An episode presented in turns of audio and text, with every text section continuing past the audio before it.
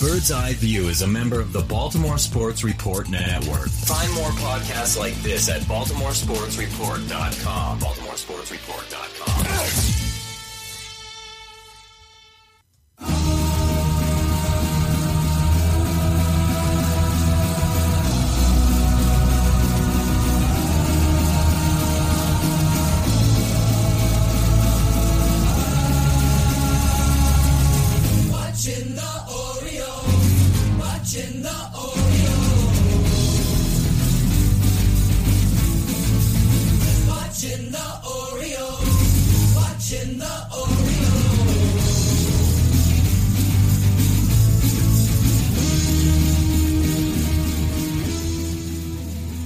Welcome back to Bird's Eye View. When it comes to the Orioles, this weekly podcast is your official source for a lack of insight and for baseless opinion.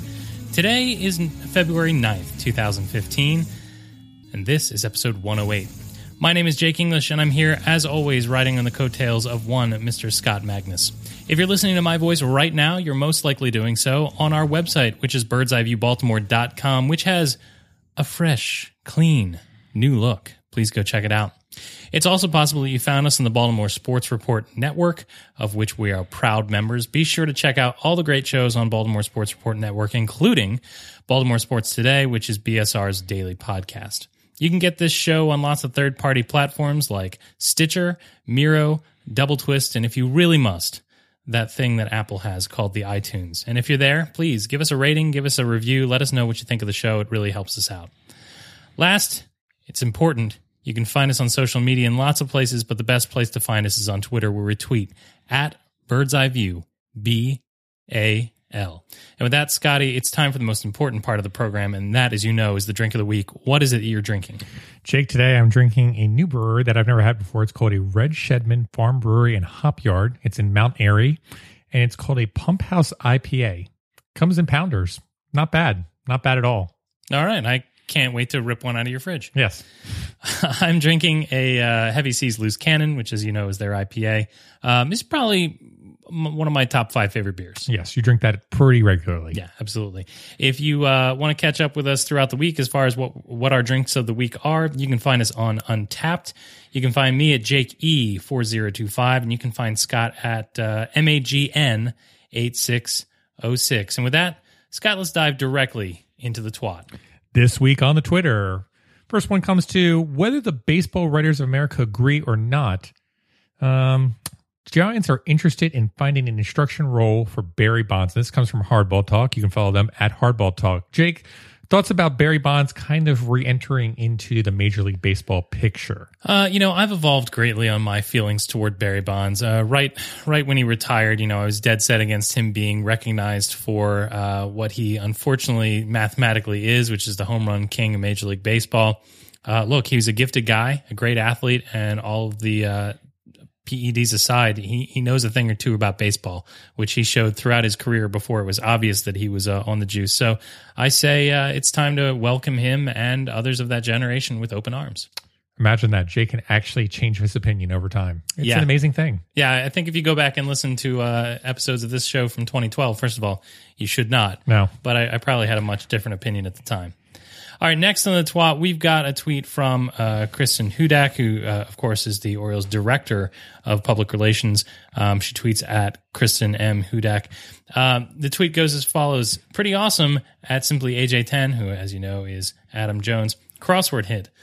And if you look, there's a picture of, sure enough, the LA crossword, uh, LA Times crossword puzzle, and the uh, the clue is four-time All-Star Oriole outfielder Jones.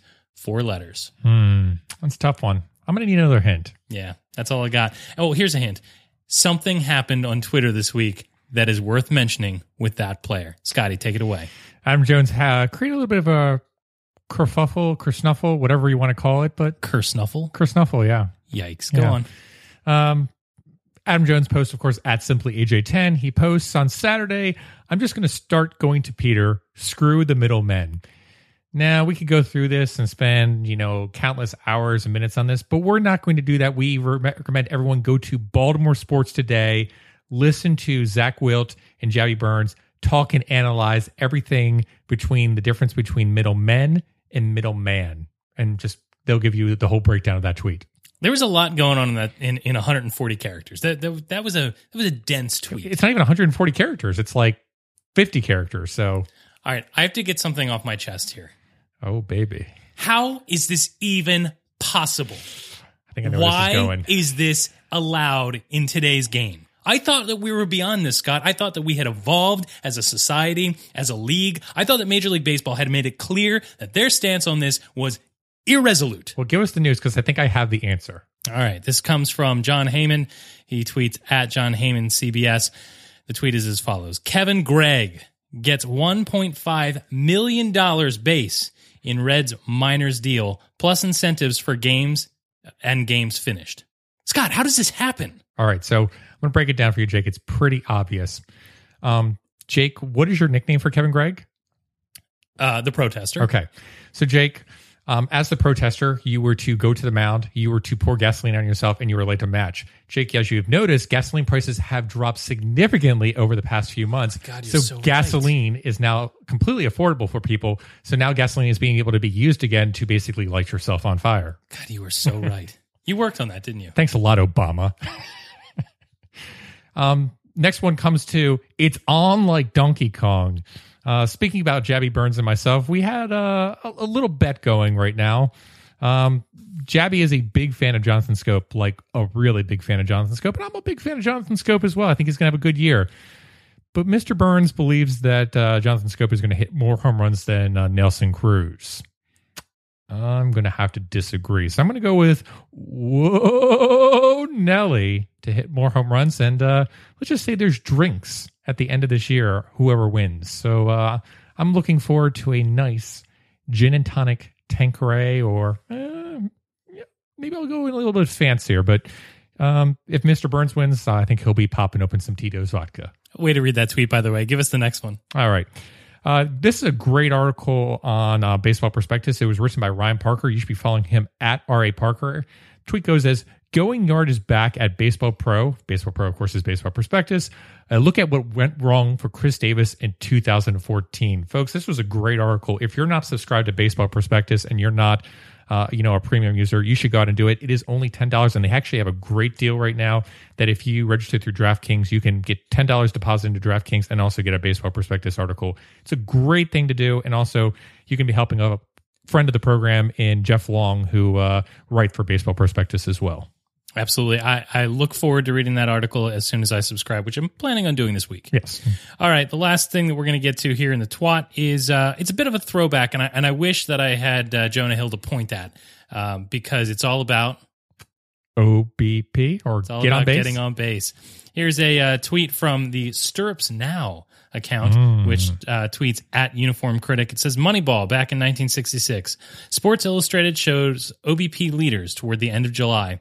And in the American League, coming in first with a 328 OBP, none other than Frank Robinson. That's actually a 429.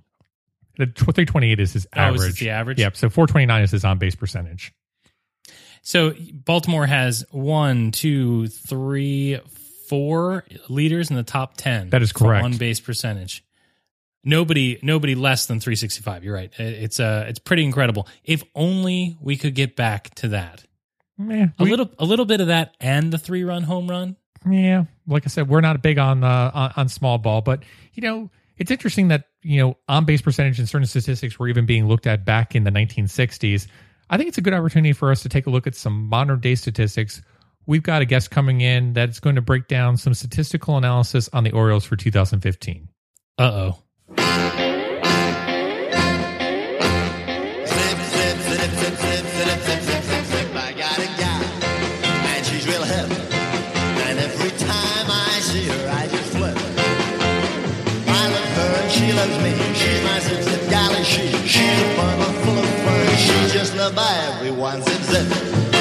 She's my zip, zip gal. She makes me flip, flip.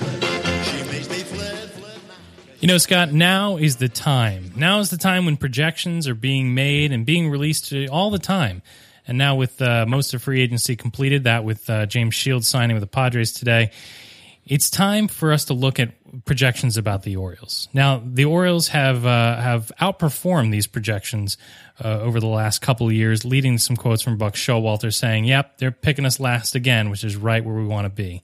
You know, we decided to go out and we decided to get one of the best those guys, as they're called, and, in Dan Szymborski. He, he's run the projection sys- system called Zips um, since right before the 2003 season. Uh, he's a leading uh, Scott, and I know you're familiar with this sabermetrician. I think I think that's the the word with all with all the numbers. I, I'm a very big fan of Dan's. Yes. He's a saber. Uh, he's an authority in the subject, and he he can find them all over the place. His work has been in the ball, uh, baseball Think Factory. Uh, Zips appears in Fangraphs, and he's also a writer for ESPN. Dan, thank you so much for joining us on Bird's Eye View. Hey guys, how's it going? It's it's going great. So, uh, Dan, we start off every single interview with the most important question. Um, Dan, what's your drink of the week? What are you drinking this week that is, you know, getting to your lips this week? Well, actually, right now I am not drinking anything uh, because my sister is having a wedding soon, and I need to fit in my tailored suit. Oh, okay. That's that's a good excuse. So, so when when I need to drop a little weight, uh, beer is a large part of my caloric intake. Uh, so well, I, I, I'm glad that you're to able to have the It's- it's- willpower. It's very sad. I'm now I'm thinking of it uh, because I drink a lot of Rochefort tens. okay. Now, now I'm thinking of of of those, and now I'm, I'm kind of wistfully sad about the whole thing. Well, I'm sorry that we have made you sad and we have had you reminisce about the good times. But uh, I'm going to tell you right now, I'm going to have a drink for you, and uh, it's mighty good. So, uh, Jake, why don't you go ahead and That, that, that just that just that just rubs it in because now someone's doing my drinking for me. That's like drinking I could have had. it- it's drinking via oh. surrogate, basically. So I'm going to go ahead and take this sacrifice for you. So consider So, it a so gift. right now I'm I'm drinking a glass of milk Mm. in uh, an arrogant bastard ale glass. oh, there you go. I- if it makes you feel any better, feeling worse about yourself is a staple of people's interaction with this podcast. It is a it is a very important part of the listening and, and participation experience. Um, and now, alcohol too. It, it's all rolls in together. exactly, exactly. Scott and I have this this ongoing dynamic on this podcast. Scott is very much a stat head, very much into uh, baseball advanced metrics. I myself am. I won't go as far as to call myself a philistine. I, I appreciate uh, advanced metrics and the roles they have in the game, but I You're like a I Bill also- Plaschke, basically. I also like to uh, to kind of counterbalance that with what I can actually see with my own eyes. But for all of the idiots out there like me, I was hoping that you could just briefly explain what Zips is and how the projections are, are formulated. Well, it's, it's obviously fairly complex, but it, at its basics, Zips is a projection system that uses large groups of similar players to the player in question in Major League history and tries to come up with an, an educated guess as to where the player is going. I mean, that's what it is on the simplest level. If you ever watch when there's a hurricane uh, in the Caribbean and they show all those little cones, the cone of ignorance that the weathercasters call it, that it's it's it's kind of the same thing. You kind of know where the player is. You only have kind of a vague idea of where he's going. So it's really just trying to cut through the fog. Uh, I always joke that success for a projection system is to be the least horrible way of projecting the future. I like that a lot. I like that a lot. um, let's kind of go back into the aspect of predicting and relative success. And, you know, most Orioles fans have looked at the projections over the past few off seasons and it haven't lined out for just the Orioles for the past three seasons. And a lot of people basically said, hey, we're going to throw away all the projection models because they don't work for the Orioles. Um, but however, in recent years, a lot of that has been due to some breakout seasons. Chris Davis in 2013, and then last year with Nelson Cruz and Steve Pearce in 2014. My question is if the Orioles are going to be another 90 plus win team again, who has the best chance to have a breakout season and outperform their Zips numbers?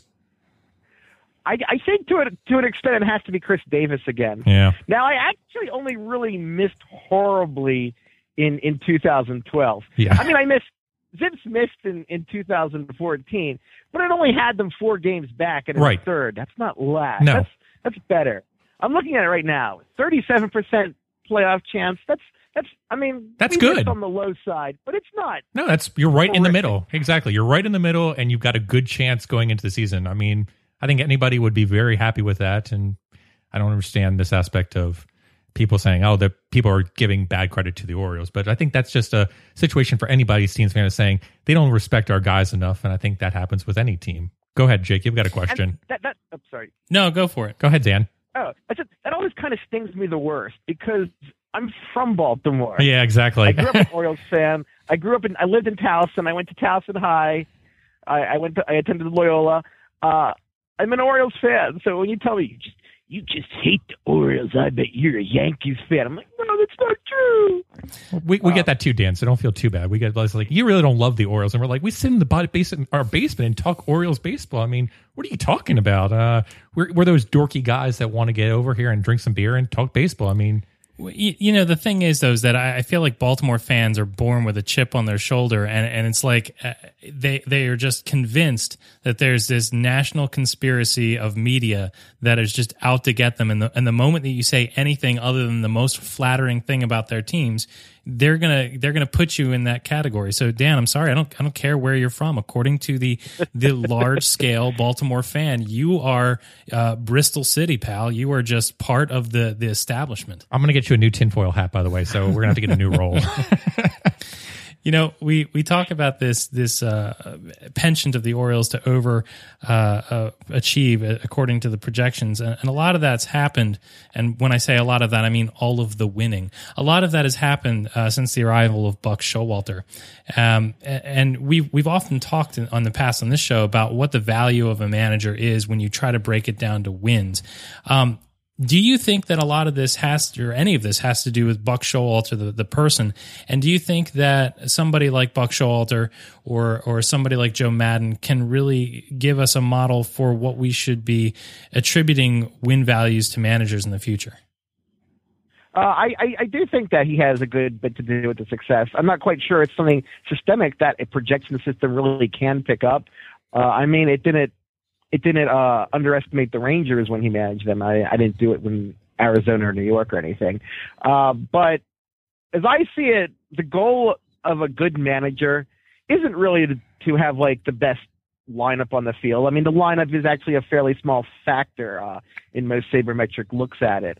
Really, the the best thing a manager can do is just get the best players on the field and just kind of not trample on the team's success. Uh, Don't Yost it, basically. Joe Torre in in New York for a while, and of course, I'm going to praise the Yankees. Oh, there you go, man. I, you're just setting But- yourself up.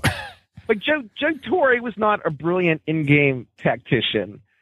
Joe Torre didn't have amazing forward ideas on running an offense or a pitching staff, but he kind of massaged the egos and he stayed out of the way of his team's success and kept them from killing each other. And that that's what I want to see the most in a manager. And Buck Showalter does a really good job with that. Uh, and so I'm very happy to have him the manager. Uh, actually pinpointing down the interplay of a manager and projections and overachieving, that's that's really kind of hard to suss out. That's okay. That's what that's what Jake likes. He likes that aspect of kind of hard to put a number to it because then he can make something up to or towards it. But I want to go to the numbers last year for 2014, and I'll look at the, look at the second half of the Orioles and really what you know fueled the Orioles kind of getting into the playoffs to a certain extent was the Orioles starting rotation posted some banner numbers. Uh, I'm not a big one for ERA, of course, but you know they did post a 2.98 ERA um, in the second half, third in Major League Baseball. Um, but in terms of other stats like FIP, they were 12th. In XFIP, they were 15th during this time. Uh, and based on the Zips projections, the regression is obviously predicted for the Orioles stars in 2015. But Orioles fans will be quick to state that that defense is being undervalued, and there's going to be some discrepancy between ERA and FIP. Can you explain why that assumption is or isn't right in regards to that ERA to FIP deviation? Well, one thing, if you look at the the FIP ERA deviation, you're talking about more than half a run a game. The the defense was excellent. I don't think I'd call it 90 runs above average excellent. Right. Uh, that's that, that's a huge number. Uh, and naturally, defensive numbers have the same tendency to go towards the mean as other numbers in baseball do.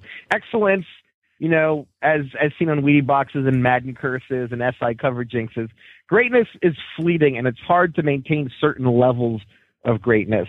Uh, you can't expect uh, Manny Machado, he'll be an excellent defensive third baseman, but you can't expect him to be 30 runs better than average every year like he was in 2013. And things like that. Uh, it, there, there's a natural tendency to come back to the mean. Uh, and the Orioles they overperformed their FIP more than you'd expect from their defensive performance. So there's naturally going to be some regression there, and there's also the natural risk of a picture because essentially, as cynical as it is, because of the high collapse and injury rate of pictures, any picture that is above average at all has a lot more bad things that can happen than good things that can happen. They're, they're very, um, to use technical terms, they're very skewed risk profiles. Uh, at the most extreme level, think of Mike Trout. Think of all the unexpected things that could happen to Mike Trout. Most of them will make his performance worse than actually better at this point. Uh, and that's kind of why you see regression toward the mean in any kind of projection system. Uh, and if you don't have regression to the mean in a projection system, those projection systems tend to really overperform. I mean, excuse me, underperform. Right. Um, yeah, I think there was a really good example in looking at the Boston projections, and Porcello, you know, basically had a much better um, WAR rating for through the Zips thing, and you basically had mentioned saying that's very odd and uh, you know being that's not normal for it, but uh, you know, I- let's go and stick with starters in terms of the Orioles right now. Jake, why don't you go ahead and take this question? Well, I guess my, my question is this: you know, we have six starters. The Orioles have six starters who are, are pretty close to one another in what's they're, they're all not very good. Is pretty much what it is. I was trying not No, to go. I, I, I, would, I would disagree with that. Remember, the, the average starting pitcher ERA plus is about 96. okay. When you have six starters that are in error bar range of league average, that's really good. Yeah, that's true. Uh, there's no one that stands out as an ace, but I would love, most teams would love to have six guys that are pretty likely to be league average players. I mean, even even Ubaldo Jimenez gets a league average projection, Uh, I th- uh, which of course is amazing. And Hunter Harvey actually had a projection that was surprisingly optimistic for a guy who's been so low in the minors so far. I I think with our staff, what you'll probably find is that their their peaks will be lower than you know those aces that are out there. But as a staff, the the valleys in their production will be will be a lot higher than than some some other teams. Um, and and over the the long haul that of that 162 game season, that's probably what you'd prefer than a really uneven season. Um, but with this logjam of starters and with guys like Bundy um, you know, knocking on the door to get there in, in the late season. Uh, if, if you if you were running the Orioles, what do you do with this this group of starters? Who makes your top five? honestly, because of the, I would still. Ubaldo Jimenez, of course, was pretty lousy last year, but he also has the most interesting upside uh, of the back of the rotation. I probably would go with the Tillman, Chen, Gausman, Norris, Jimenez rotation. Uh, there'd be plenty of opportunity for Gonzalez to start uh, because you know bad things happen to pitchers all the time. Right. Um, and not to mention Miguel Gonzalez has an option. Yeah. Uh, it's and uh, this depth is something that I do try to work into the way I simulate seasons with Zips. Uh, I actually simulate using a Monte Carlo simulation, uh, kind of simulated seasons where I actually simulate playing time of starters, so that uh, there's always a projected chance of, of, of an ace starter breaking down and filling in the uh, those missing innings with the next options. And I think that's one of the reasons why Zips while still missing low on the Orioles, actually did better than some of the other projection systems, which actually had them below 500 uh, because of that depth. Uh, I mean, you guys talk about that depth, and that, that that's real value there, having a dependable league average rotation with lots of depth. I mean, there's a lot of value in that.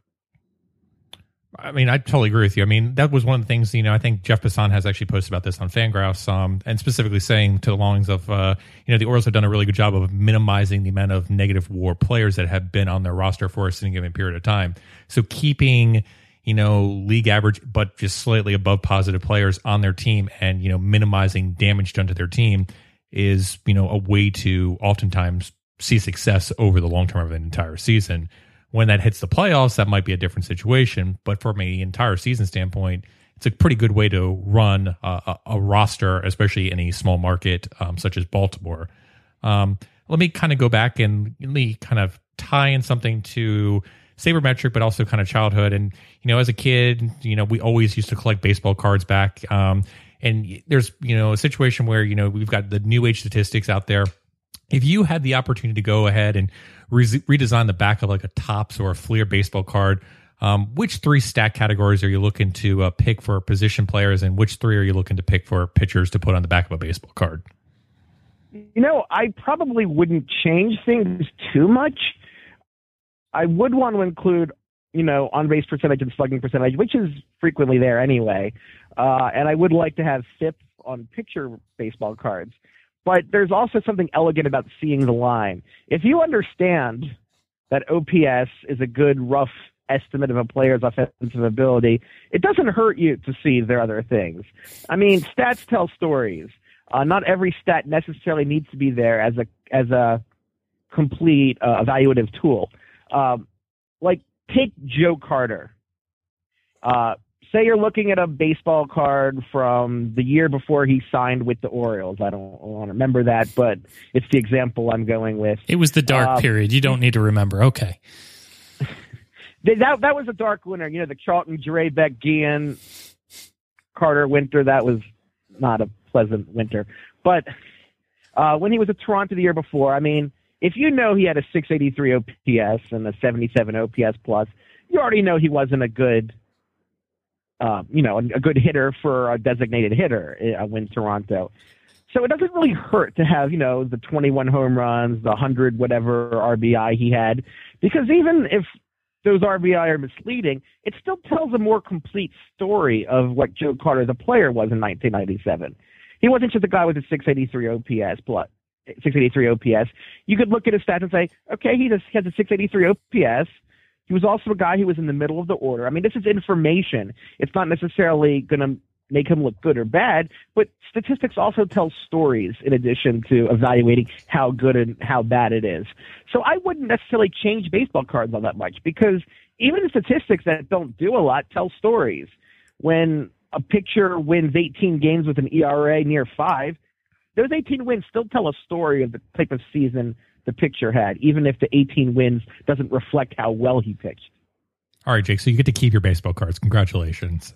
I'm, I'm just I'm fascinated by that question because uh, you know again Scott and I arguing, uh, shouting at each other over the mics uh, for for all these weeks. I, I sometimes wonder, you know, okay, maybe the pitcher win is not that impressive of a statistics for the you know the depth of the story that it tells, but I'm curious as as to you know just looking at the quick compare what uh what you know stats should replace it so i'm actually i i was very impressed i thought that was an elegant answer way way to go Okay, well, I'm pleased. I, I mean, did you guys watch some yelling? I mean, I can, I can yell too. I'm, I have a temper, and I'm We're, very talkative. I mean, we could find something that we can fight about. we're going to bring temper. We're going to bring temper and depression into this next question because as an Orioles fan, you have seen some horrible, depressing teams. So our question to you, A lot. yes, exactly. Trust us, we're Orioles fans too. We've seen some horrible teams. Jake was at the thirty to three game, so uh, you know he's got memories there. Um, so we'd like to get you some insight of wh- what has been your favorite and least favorite teams over the years from the Baltimore Orioles, and why do you feel that way? Oh, favorite team's easy. 1989 or Okay, the Why Not yep, team. Why Not Mickey team. That that was the best. I mean, it was heartbreaking at the end, uh, but I, I was 11 in 1989, uh, and I remember kind of every play of that 1988 season. I was there that opening day where we got blown before the 21 losses, where they got blown out by the Brewers, and they and they gave out the complimentary can, uh, calendars, but the uh, game was so bad that they were all turned into paper airplanes, and they kept having to clear the field. But '89 was such an exciting season as as a young baseball fan that wasn't completely jaded by by the universe at that point. Um, and so and so I, I can close my eyes and I can think. I mean, I can think of all the guys on on that team. I can think of Mickey Tettleton hitting the home runs. I can think of Jeff Ballard somehow not allowing runs. Uh, he's one player that you don't want to look back on with the knowledge of FIP. Okay. But that that was such a fun team. It was hardly the best team in my life as an Orioles fan, but it was it was the most exciting for me. The most depressing, I guess, 1998 in a way. Okay. I mean, yeah. we were talking about that winter of depression uh, after 1997.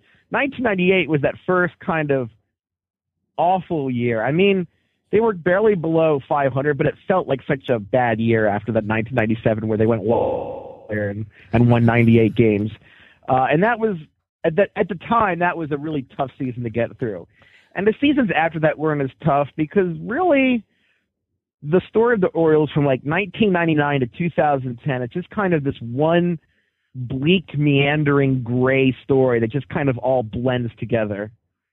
That's pretty true. The only one, the only year in that whole sketch that is kind of that stands out to me is 2005, where it was like there's a brief glimpse of hope, and then it's you know take him out to the woodshed and shoot him in the back. That the just made it worse. Yeah. That just made it all the the worse for me. I, I refer to that that stretch of years that you just described as the dark period, uh, because you know you talked about being a young Orioles fan and and not quite jaded by life, but I feel like fans that were not quite old enough to really appreciate the 1989 series uh, season. Um, and, and who were not expecting to have winning baseball ripped away from them for 14 years after 1997 happened. I, I think that that dark period is probably pretty uh, a pretty good way to make people jaded. Like like you know the the baseball world should be the place that you escape for joy, and yet all it is is this bringer of doom and gloom of for your your Sundays as you while away. But hey, at least we have beer. Yeah. Oh wait, sorry, Dan. yeah, but but all but all those I mean all those seasons that run together, you someone will ask you about a team, you just think okay, was the year they had Deivi Cruz, or was that the lousy year that they had the rotting corpse of Sammy Sosa? Yep. Which one was it?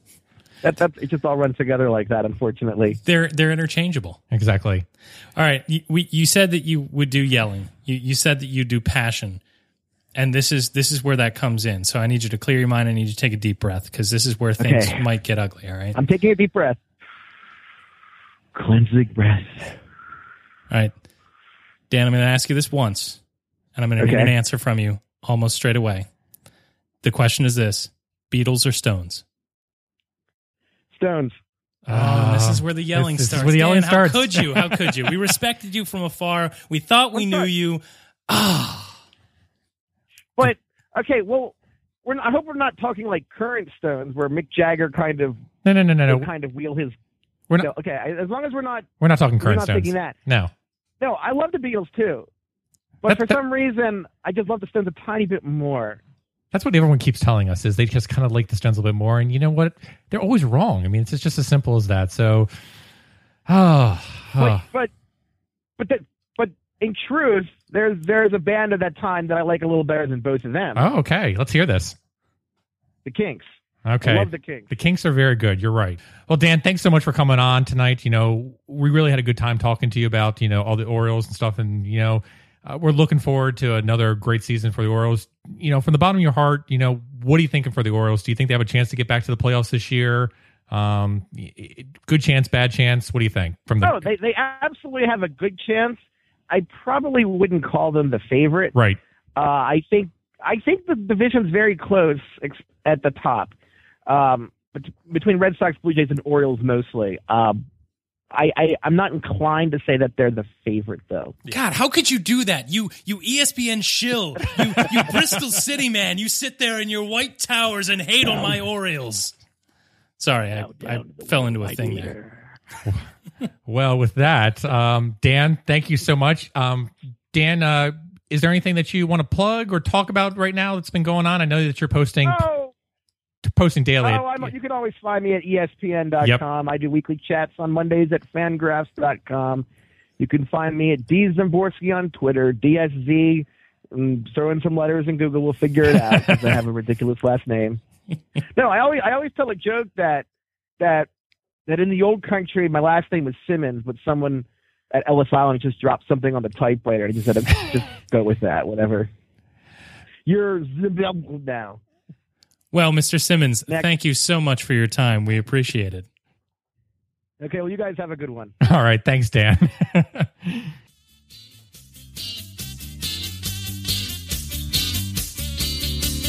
Brian told Bucky about a thing he does. Had four decent pitches and is a southpaw. Looky, loogie.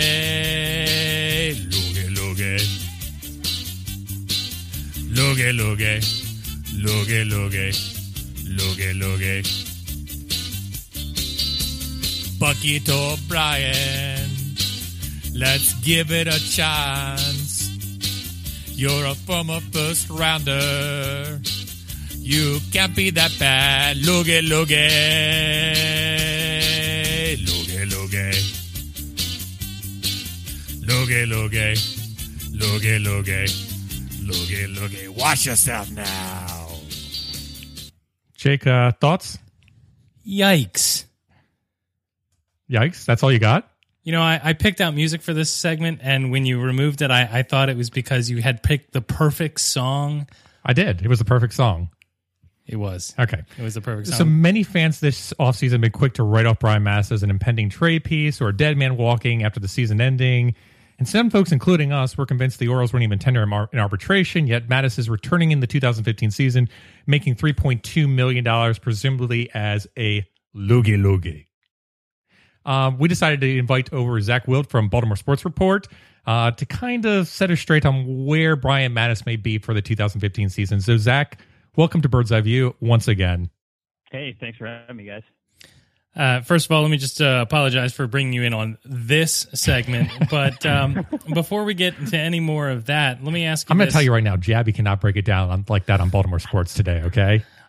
That's true. That's definitely true. not His even- musical skills are, uh, are are not nearly as good. I was told to be prepared on this subject, and after that, I'm just I feel so underprepared. so I'm just gonna rock in a shower for hours after this. Um, fully clothed, uh, music swelling in the Yes. background. Um, anyway, Brian Matusz, you know, he he was supposed to be the thing. You know, he was a highly touted prospect, and then he was a struggling starter, and then he was a full fledged bust. Then he was a really good reliever for a while. He, he really had a moment in the sun, and I feel like he's gotten away from that. The the um, the feeling of Birdland is that he's gotten away from that so much that you know the team went out and got a left-handed reliever in uh, Wesley Wright. Do you think that Matusz has a role on this team? Um, I, I'm not quite sure what Matusz's role is on this team. I'll be honest. Uh, yeah, I'm glad you guys threw out, you know, wondering whether he, he would be tendered this offseason because I was looking at that and and maybe uh, you know kind of had this uh, you know sort of pie in the sky hope that they'd bring back Andrew Miller and, and non-tender Brian Matusz as a result. That obviously didn't happen.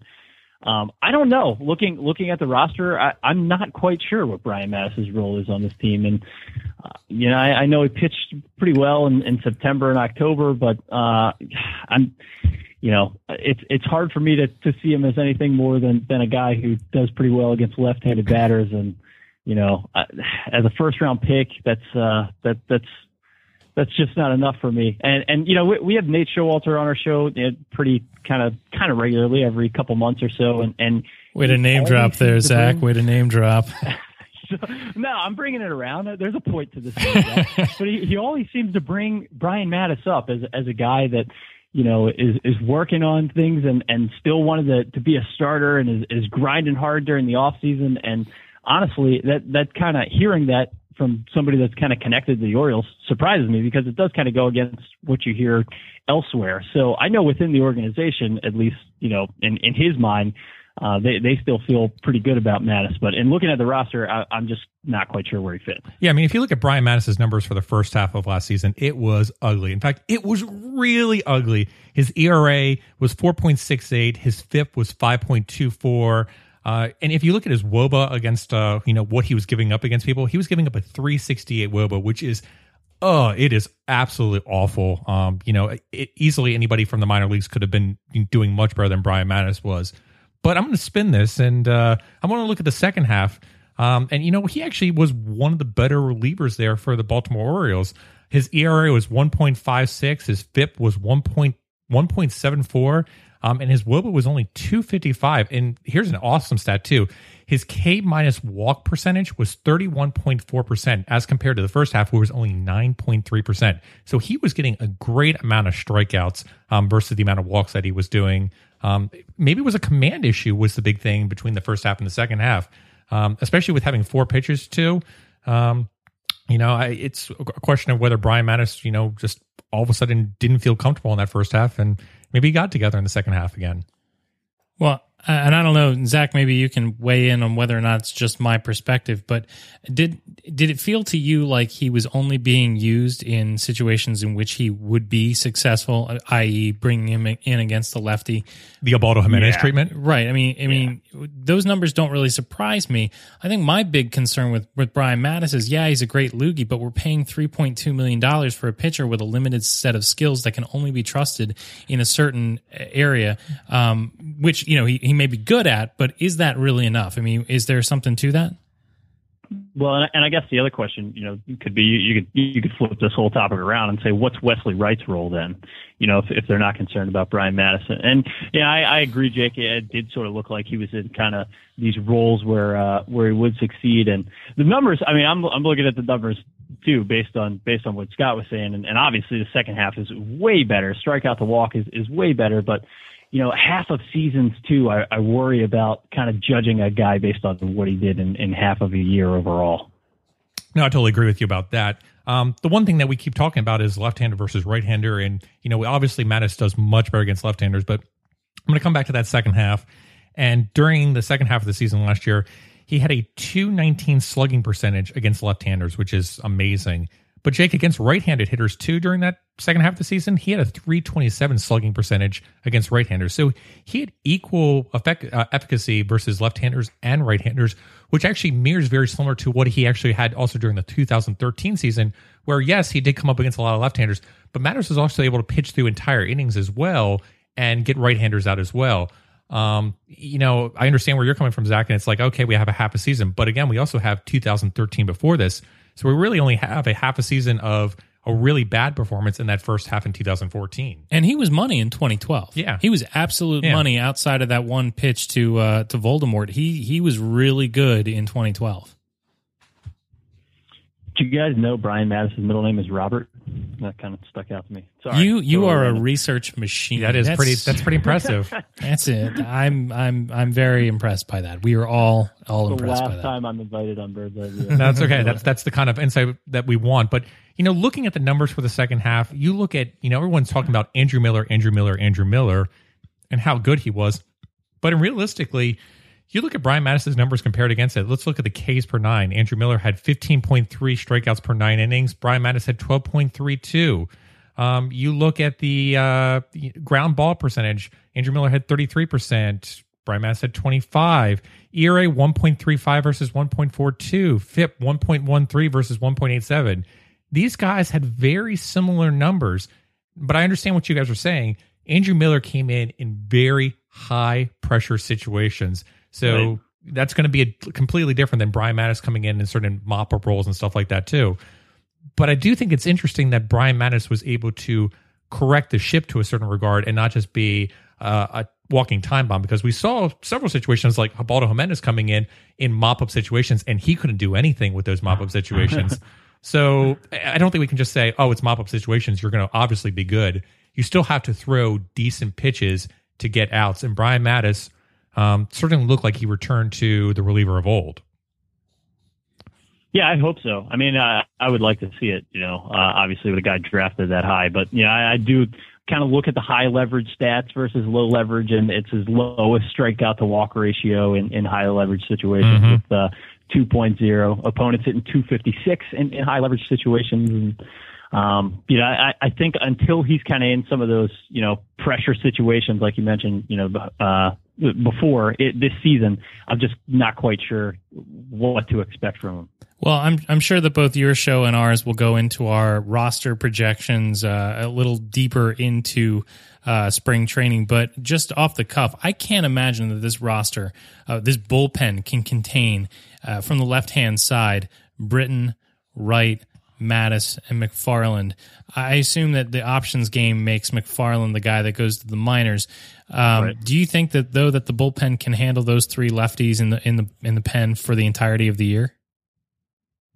Um, I think a lot of that has to do with, with Zach Britton, and, and Scott wrote a great piece about Britton last year uh, on. Don't kiss up to him on the um, show. After uh, after the Orioles acquired Andrew Miller, and you know, we're kind of wondering uh, how he fits in that role as sort of a, a sinker baller, ground ball dependent type guy. You know, if he can if he can keep that role, then yeah, I think they can keep you know Britton in in the ninth, uh, Matusz right. Um, if he's if he gets out of the ninth, which I, I do worry about, you know, we, we've seen a guy who depends on you know pitch to contact stuff in that role before in Jim Johnson, and I'm not trying to say that that's going to happen with Zach Britton, but you know, you, you never know when you're dependent on getting your outs from from ground balls. Uh, if he's out of the ninth, then I don't see how they could have those three guys in the pin with one of them not closing out games. Yeah, I mean, the situation is, I mean, the, the bullpen obviously can have three lefties in it. We had it last year. We had it with Matusz, Miller, and Britton. It's just a question of two of those guys have to be extremely effective in Britton and, you know, whoever your other lefty is. So is it going to be Wesley Wright or is it going to be Brian Matusz as being that effective against both left-handed and right-handed hitters? If one of them can be effective against left-handed and right-handed hitters, Buck is going to be able to go to him and be like, I'm going to use him because that way, if someone pinch hits at a later inning, I can always bring in another lefty in order to face him as well. Which Buck has commented in the past saying, you know, I really wasn't sure if I could bring Britton, uh, bring Matusz at this situation because I was afraid of what they were going to do two or three batters from now as well. Um, so I think having that additional vers- uh, uh, uh, that versatility in the bullpen is something that Buck is going to use. Personally, Jake, I think McFarland goes down to Norfolk. I think McFarland is one person they're going to look at to try to build into a starter for 2016. Yeah, I mean, I, I don't want to go too far down this road. I, I really like McFarland. A lot of people crap on that guy. I think he's A, a lot. I think he brings a lot of value to a roster. I think he's a very versatile guy. He can give you spot starts. He can be good against lefties and righties. He You know who can, can give you spot starts too? Miguel Gonzalez out of the bullpen. he can give you uh he can give you left. He can give you right. He can give you depth, whatever you need. But I don't think he's a starter in this league. Um, Zach, we we uh you know we picked your brain uh, about Brian Matusz, but uh, I got I got two tough questions for you before Uh-oh. I, I ask you a little bit about Baltimore Sports Report. Um, first question we always ask our guests, and Scott and I have already revealed ours. What is your drink of this week? Well, guys, I had a few people over uh, for the Super Bowl and bought, uh, I don't know, maybe 30 times more beer than I probably should have for those few people that came over. So I am working my way through a lot of Yuengling and Natty Boh cans. So that's what uh, my drink of the week is for this week. Okay, stockpiling for the winter. I like nice. it. Yeah. All right, next question. Right. This is this is the money shot right here. Uh, Zach Wilt, the pressure is on. Beatles or Stones? Oh, Beatles for sure. All right, you Okay. passed the You test. passed the test. You, we can continue to work for you. All right, what, what's what's going on in uh, the Baltimore? answer for you guys. yes, exactly. You can play the judge. That's fine. We're fine with that. Uh, No, what I love the Beatles. what's going on with uh, Baltimore Sports Report and the uh, and the podcast this week? Well, we uh, have Steve Melewski on the BSR podcast this week, so uh, we're going to be talking about uh, all kinds of Orioles drama that Jab wants to stir up with uh, Dan Duquette and Adam Jones' mysterious tweets in the middle of Saturday afternoon. That doesn't And, sound uh, like well Jab at all. So yeah. Yeah, ask, ask Melewski how he rated Dariel Alvarez as uh, the number five prospect in uh, in Baseball America. I'd like to hear his uh, answer behind that. I will write that in our rundown right now. Okay. All right, well, Zach, thank you so much for the uh, for the wit and wisdom. We appreciate it, and we of course encourage everybody to run over to Baltimore Sports Report, check out the BSR podcast, check out Baltimore Sports Today, and uh, hey, written content over there at Baltimore Sports Report. Please check it out. Zach, thanks a lot. Hey, thank you guys.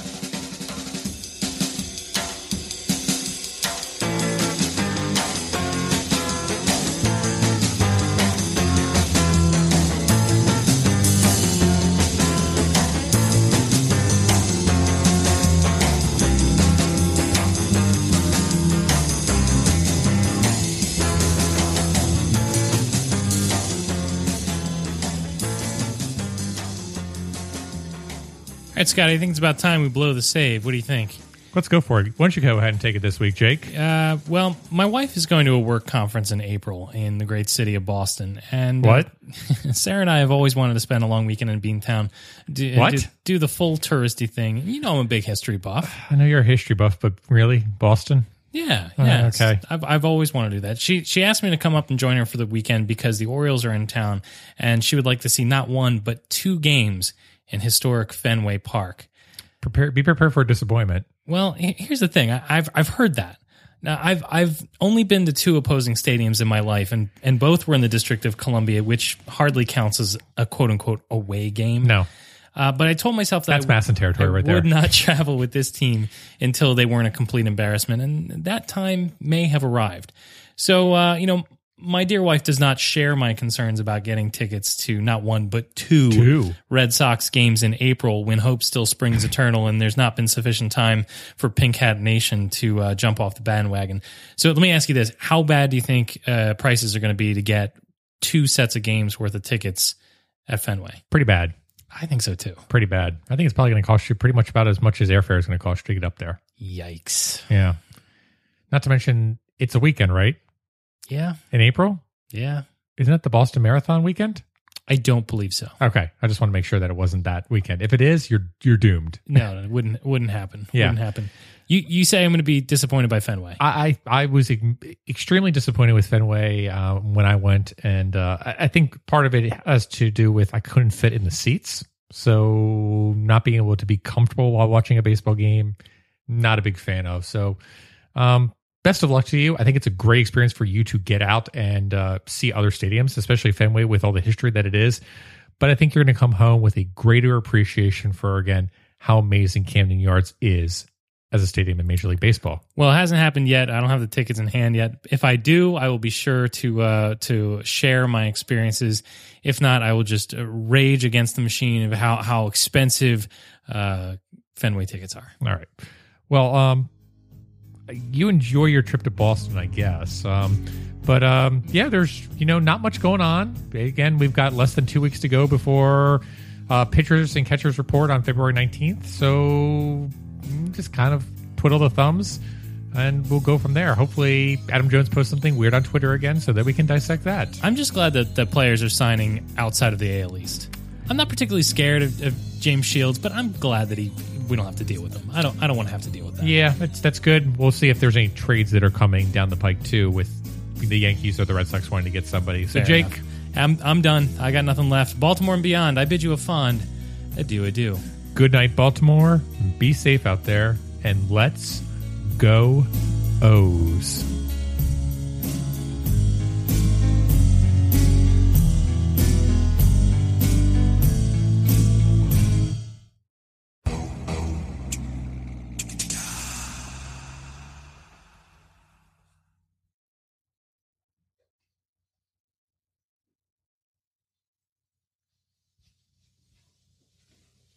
You're still here?